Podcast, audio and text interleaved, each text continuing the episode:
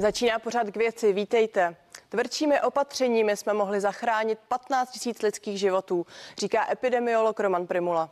Trvá na tomto prohlášení, co se dalo udělat jinak a jak zastavit růst čísel nově nakažených covidem, budu se ptát.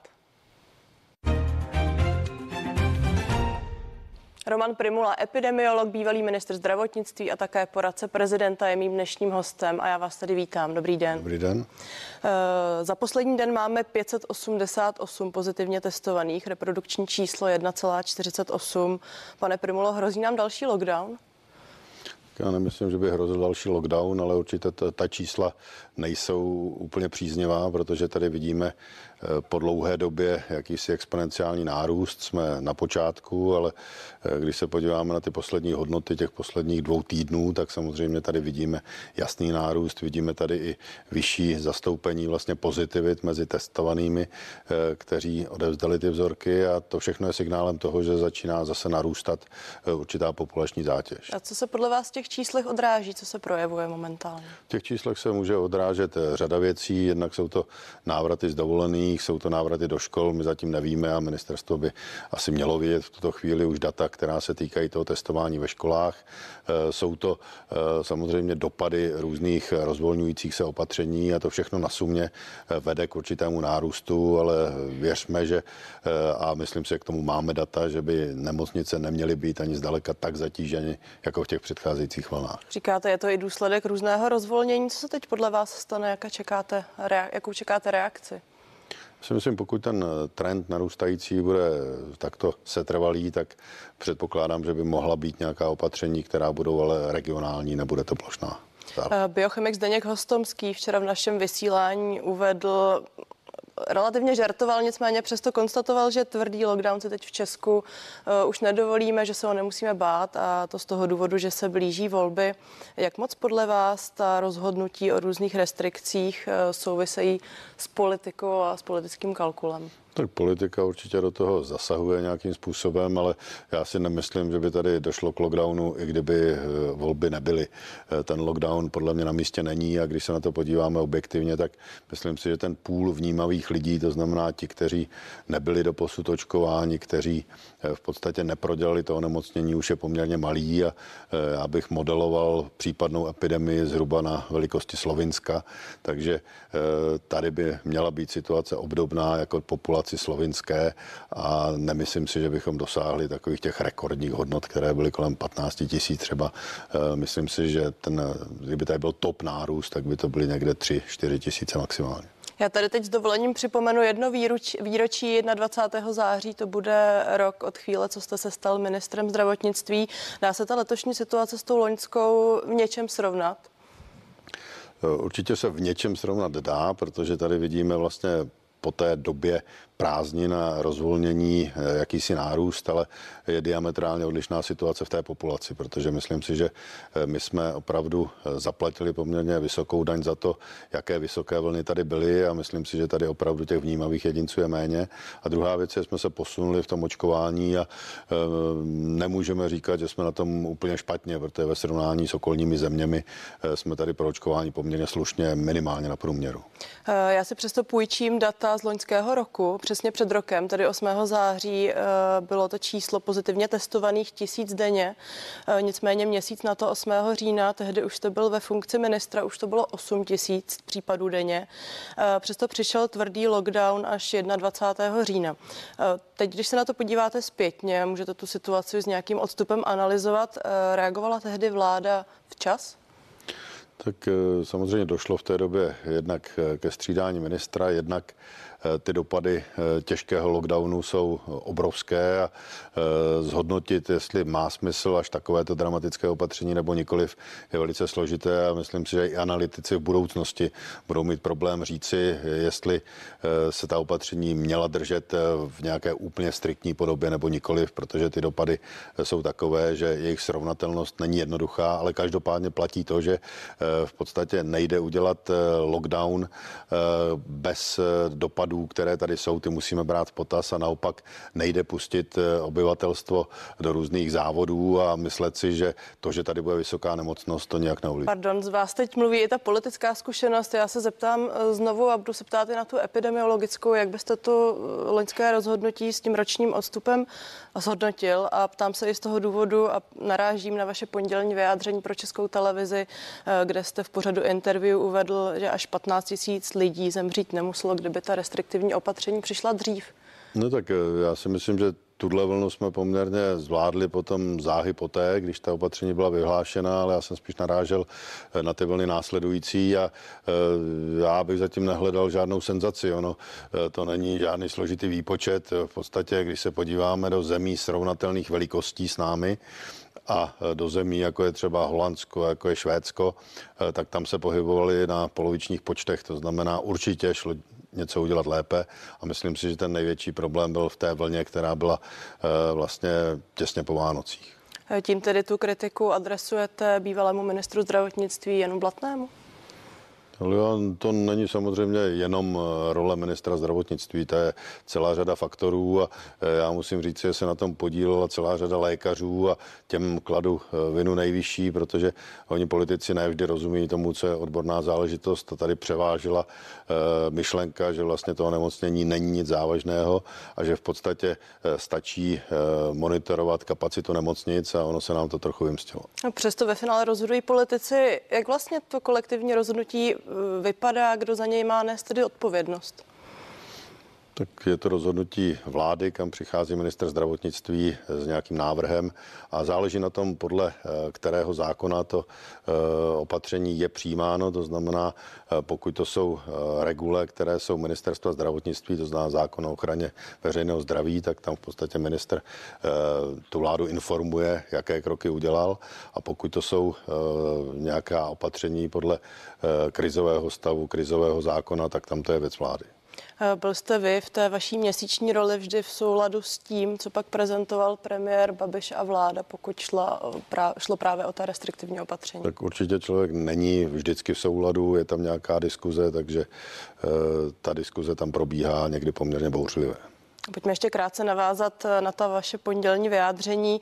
Eh, na COVID v Česku, tedy podle statistik Ministerstva zdravotnictví a Ústavu zdravotnických informací zemřelo 30 tisíc, eh, dalších 400 osob k tomu. Cítíte tedy vy nějakou spoluvinu za ta úmrtí? Jo, myslím, že nikoliv, že já jsem patřil k těm restriktivním a před těmi Vánoci já jsem nabádal, že ta vlna může být poměrně vysoká a to se nestalo. Přesto podle statistik ÚZISu mezi 21. zářím a 29. říjnem, kdy jste byl ve funkci, přibylo 2,5 tisíce mrtvých. Šlo těmto úmrtím nějak předejít? Tak určitě proto jsem šel do funkce, protože eh, tam po eh, v podstatě té době prázdninové eh, se ta epidemie rozjela musíme si uvědomit, že pokud se dostanete do funkce, kdy jste první minutu provedl jakákoliv opatření, tak ta opatření se projikují za 14 dnů. Takže v tom je ta limitace. Tu vinu ale nicméně spatřujete někde jinde ne ve vašem počínání tak během toho měsíce. Já myslím, že to musí posoudit ti, kteří se tím budou zabývat a já je tam úplně nevidím. Já se omlouvám, já když čtu to vaše pondělní vyjádření, tak buď hledám jakousi sebereflexi, uh, nebo to, to chápu, takže adresujete ta slova někomu konkrétnímu. Já nikomu neadresuju, já jsem byl dotázán, jestli si myslím, že v České republice uh, nemuseli někteří lidé umřít. Já jsem na to odpověděl čistě uh, analogicky vizí některých států. Já jsem vůbec neanalyzoval situaci u nás. A není přesto těch 15 tisíc přehnané tvrzení? Proč myslíte? v těch okolních je to... zemích zemřelo i méně lidí, takže někde to je, je to celá polovina. Na, na, na stejnou dobu. Ne, tak eh, ten počet úmrtí takový, eh, který vycházel z reality, se pohyboval v podstatě, kdybychom to transponovali na Českou republiku mezi 10, 15, 10, 18 tisíci. Takže určitě jsme nemuseli být na 30 tisíc. Takže závěr shrnutí toho, o čem tady teď diskutujeme, že ta, ty hlavní chyby vznikly někdy kolem Vánoc, jestli vás správně poslouchám. Ta hlavní vlna vznikla eh, tím rozvolněním, které nastalo před Vánoci. Epidemiolog Roman Primula zůstává mým dnešním hostem pořadu k věci.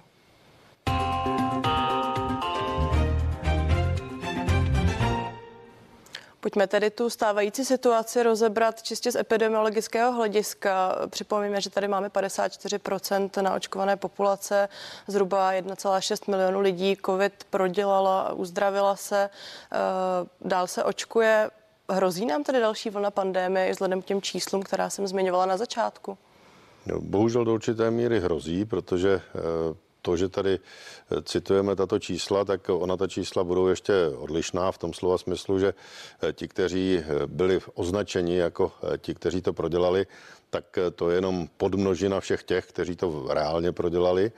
A Odhaduje se, že jich může být v podstatě trojnásobek oproti tomu, co tady říkáme, to znamená téměř půl obyvatelstva České republiky.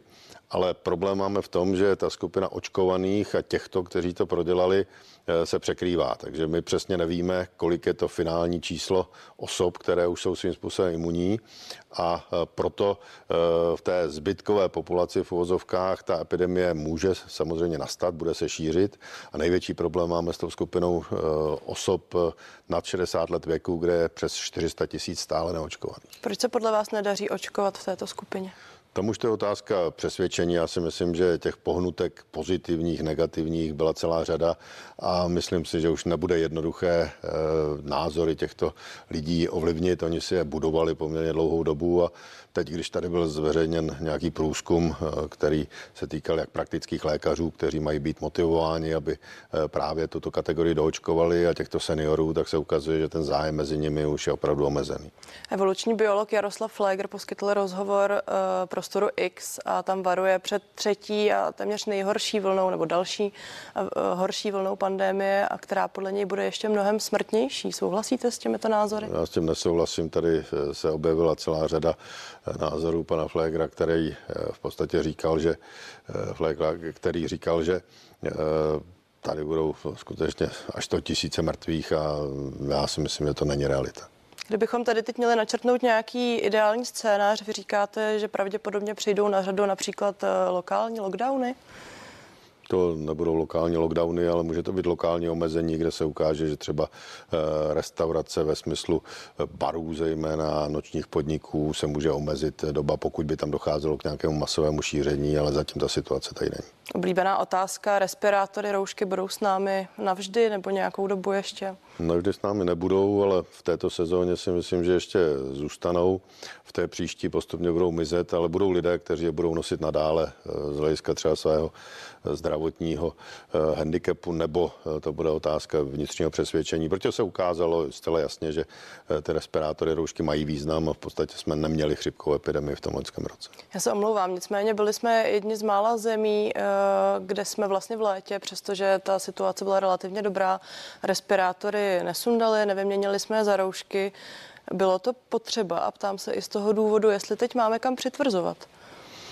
No v oblasti respirátorů eh, to zůstalo v podstatě na úrovni identické, takže pokud eh, nebudeme hovořit o zevních prostorech, tak tam kam přitvrzovat opravdu eh, není, ale já si osobně myslím, a já jsem to říkal, v té letní sezóně jsme mohli překročit Rubikon tím, že bychom přešli od respirátorů k rouškám, protože ten rozdíl v té v podstatě filtrační schopnosti nebo ve schopnosti zachytit částice mezi respirátorem a rouškou používanou není až tak veliký. Ten hlavní problém je v tom, jestli tu roušku nebo respirátor máme správně nasazen, nebo jestli nám to uniká kolem. Takže z tohoto úhlu pohledu v té letní sezóně toto šlo, ale samozřejmě byly tady obavy a e, já ten názor beru ministerský, že... Proč podle vás vláda ministerstvo takové názory, jaké vy teď například prezentujete, nevyslyšel? Byla tady obava, že ta delta mutace je samozřejmě mnohem razantnější, což je pravdou a šíří se dva pokrát rychleji, takže z tohoto důvodu jsme zůstali na. A když tedy zmiňujeme mutace, mutace delta, vyskytla se také mutace mí,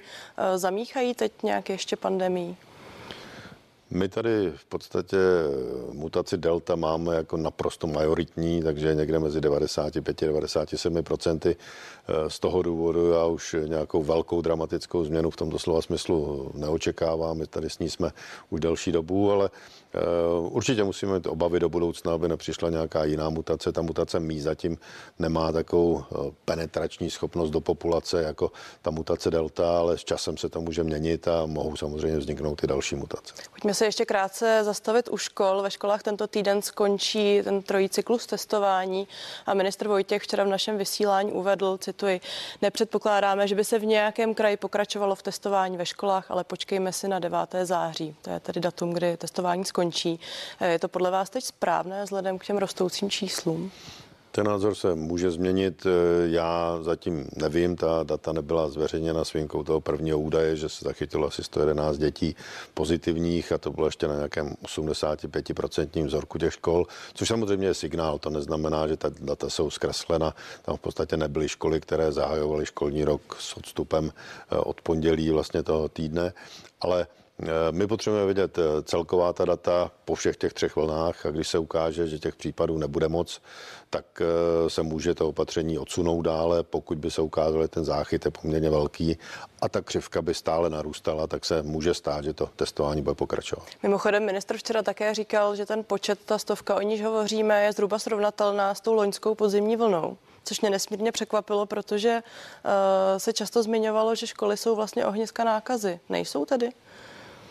Tak eh, školy eh, určitě nepatří k těm top ohniskům nákazy, ale eh, nákaze se tam šíří a ono se nedá úplně vycházet z našich dat, protože my jsme měli školy zavřené skutečně v maximálním rozsahu a asi v tom loňském roce před prázdninami to nebylo nutné, dejme tomu květen červen, ale co se týká těch zkušeností zahraničních, kdy třeba Spojené státy samozřejmě otevírají školy eh, s posunem asi jednoho měsíce před námi, tak eh, tam jsou ohniska, která jsou na vrub škol a není nutné to dělat zatím plošnou cestou a myslím si, že u nás k tomu už plošně nedojde, ale lokálně se tam některé třídy nebo i školy zavírají. Nicméně, když ministr Vojtěch říká, že tady loni ta čísla byla podobná, byla to kolem stovky testovaných, pozitivně testovaných ve školách, byl nutný 14. října Eh, vlastně vyhlašovat zákaz, respektive zavírání škol? My jsme byli zase v úplně jiné situaci, kdy, eh, když se posuneme o rok zpátky, tak ta proočkovanost těch osob seniorského věku byla žalostná. To znamená, z tohoto důvodu ano. Teď jsme v jiné situaci. Roman Primula zůstává mým dnešním hostem. Pojďme ještě rozebrat eh, očkování. Řada odborníků, když to velmi zjednoduším, slibovala, že vlastně očkování nás zachrání v té probíhající pandemii. Teď už se nicméně hovoří o potřebě pravidelného přeočkování. Jsou tady už skupiny obyvatel, které prochází třetí dávkou. Izrael očkuje třetí dávkou. Kde se to zastaví? To je věc, eh, která skutečně zaslouží velmi detailní diskuzi, protože se ukazuje, že ta obrany schopnost navozená očkováním není dlouhodobá. S tím se ostatně počítalo, ale nepočítalo se úplně s tím, že tady budou mutace, které se budou tomu očkování vyhýbat. A proto, abychom byli schopni pokrýt ty mutace, tak se vlastně teď představuje eh, třetí dávka, protože my, když máme vysoké hladiny protilátek, tak přestože nejsou úplně specifické na tu delta mutaci, tak účinnost mají. Ale já si osobně myslím, že do budoucna by tady měla být vakcína, která bude mnohem lépe eh, pokrývat právě tyto mutace a potom ten interval přeočkování určitě bude moci být výrazně další, minimálně jeden rok. Já, co si z toho teď mám vzít já, jako občan, který je v tuto chvíli proočkován. Vy říkáte, čekáme pravděpodobně na lepší vakcínu. Mám tedy čekat, nebo se stane, že za půl roku půjdu znova na tu též, na Pfizer nebo na další, které jsou v tuto chvíli dostupné na trhu? V podstatě se dá říci, že ty nové vakcíny už jsou v testovací fázi, ale bude to trvat několik měsíců, než ty vakcíny schváleny budou. A pro kategorii osob, které mají e, nějaké problémy s imunitním systémem, jsou ve vyšším věku, tak tady já bych rozhodně nečekal, u nich ta třetí dávka na místě je. Ale pro běžnou zdravou populaci si myslím, že není nutné e, úplně spěchat s nějakým osmým měsícem okamžitého přeočkování. U nás ty průlomové infekce u této kategorie příliš časté nejsou. A věříte tomu, že vznikne něco jako univerzální vakcína? Univerzální vakcína nevznikne. Myslím teď v případě covidu, pochopitelně. Ono se nám to nepodařilo ani s chřipkou. U chřipky také není univerzální vakcína, každý rok v podstatě musíme přeočkovávat. U toho covidu eh, bude snaha vymyslet vakcínu, která by eh, byla účinnější v tom, že možná nalezne jiný protein, než je ten S-protein, který eh, se poměrně často mění a potom musíte měnit tu vakcínu. A je otázkou, jak ty mutace budou pokračovat, když bude třeba ten terén výrazně proočkovanější. To všechno ukáže čas, ale to, co jsme schopni udělat teď poměrně rychle, co už se stalo, tak ti výrobci v podstatě změnili Eh, ten S-protein tak, aby odpovídal eh, těm novým mutacím a měl by navodit dostatečnou obrany schopnost. Ale zatím tu jistotu nemáme. Tedy. Zatím nemáme eh, jistotu, protože ty studie probíhají a ta nová mutace zatím výsledky nemá. Čistě společensky ten efekt, je to podle vás udržitelné? Už teď vidíme neochotu velké části populace tím očkováním projít. Do toho no, jim říkáme, že budou muset znovu, než se vlastně vynalezne něco, laicky to nazvu funkčnějšího nebo univerzálnějšího? Tak my nebudeme dělat asi opatření ve smyslu povinnosti, ale jsou země, které o tom vážně uvažují ale je zcela zřejmé, že ta vakcína byť nás neochrání proti tomu, že ten virus vylučujeme, a to je pravdou. My můžeme jako očkovaní nakazit eh, kohokoliv ve svém okolí, ale eh, jsme chráněni proti těžkým formám, proti úmrtím a tam ta účinnost je stále velmi vysoká. Takže z tohoto důvodu, eh, zejména v té kategorii rizikové, to znamená seniori 60+, plus, ti lidé by se opravdu očkovat měli a v podstatě trochu hazardují se svým zdravím, ale je to jejich volba nepochybně.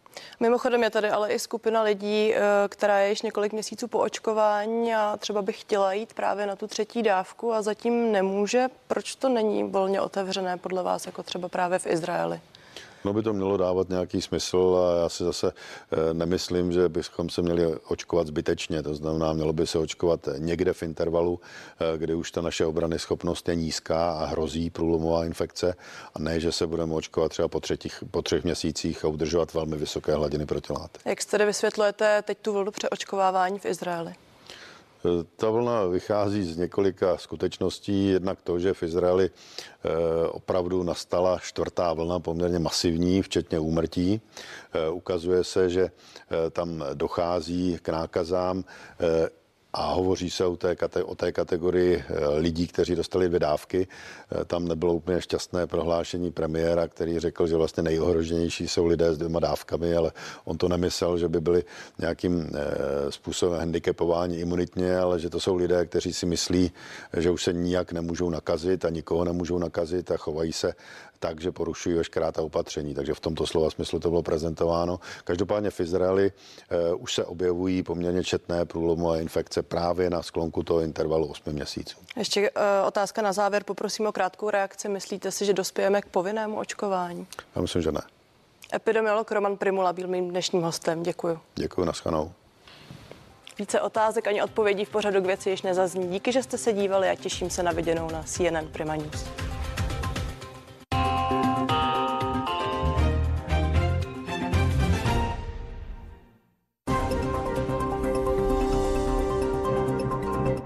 Myslím, že už připlouvá. Nechte se unášet na vlnách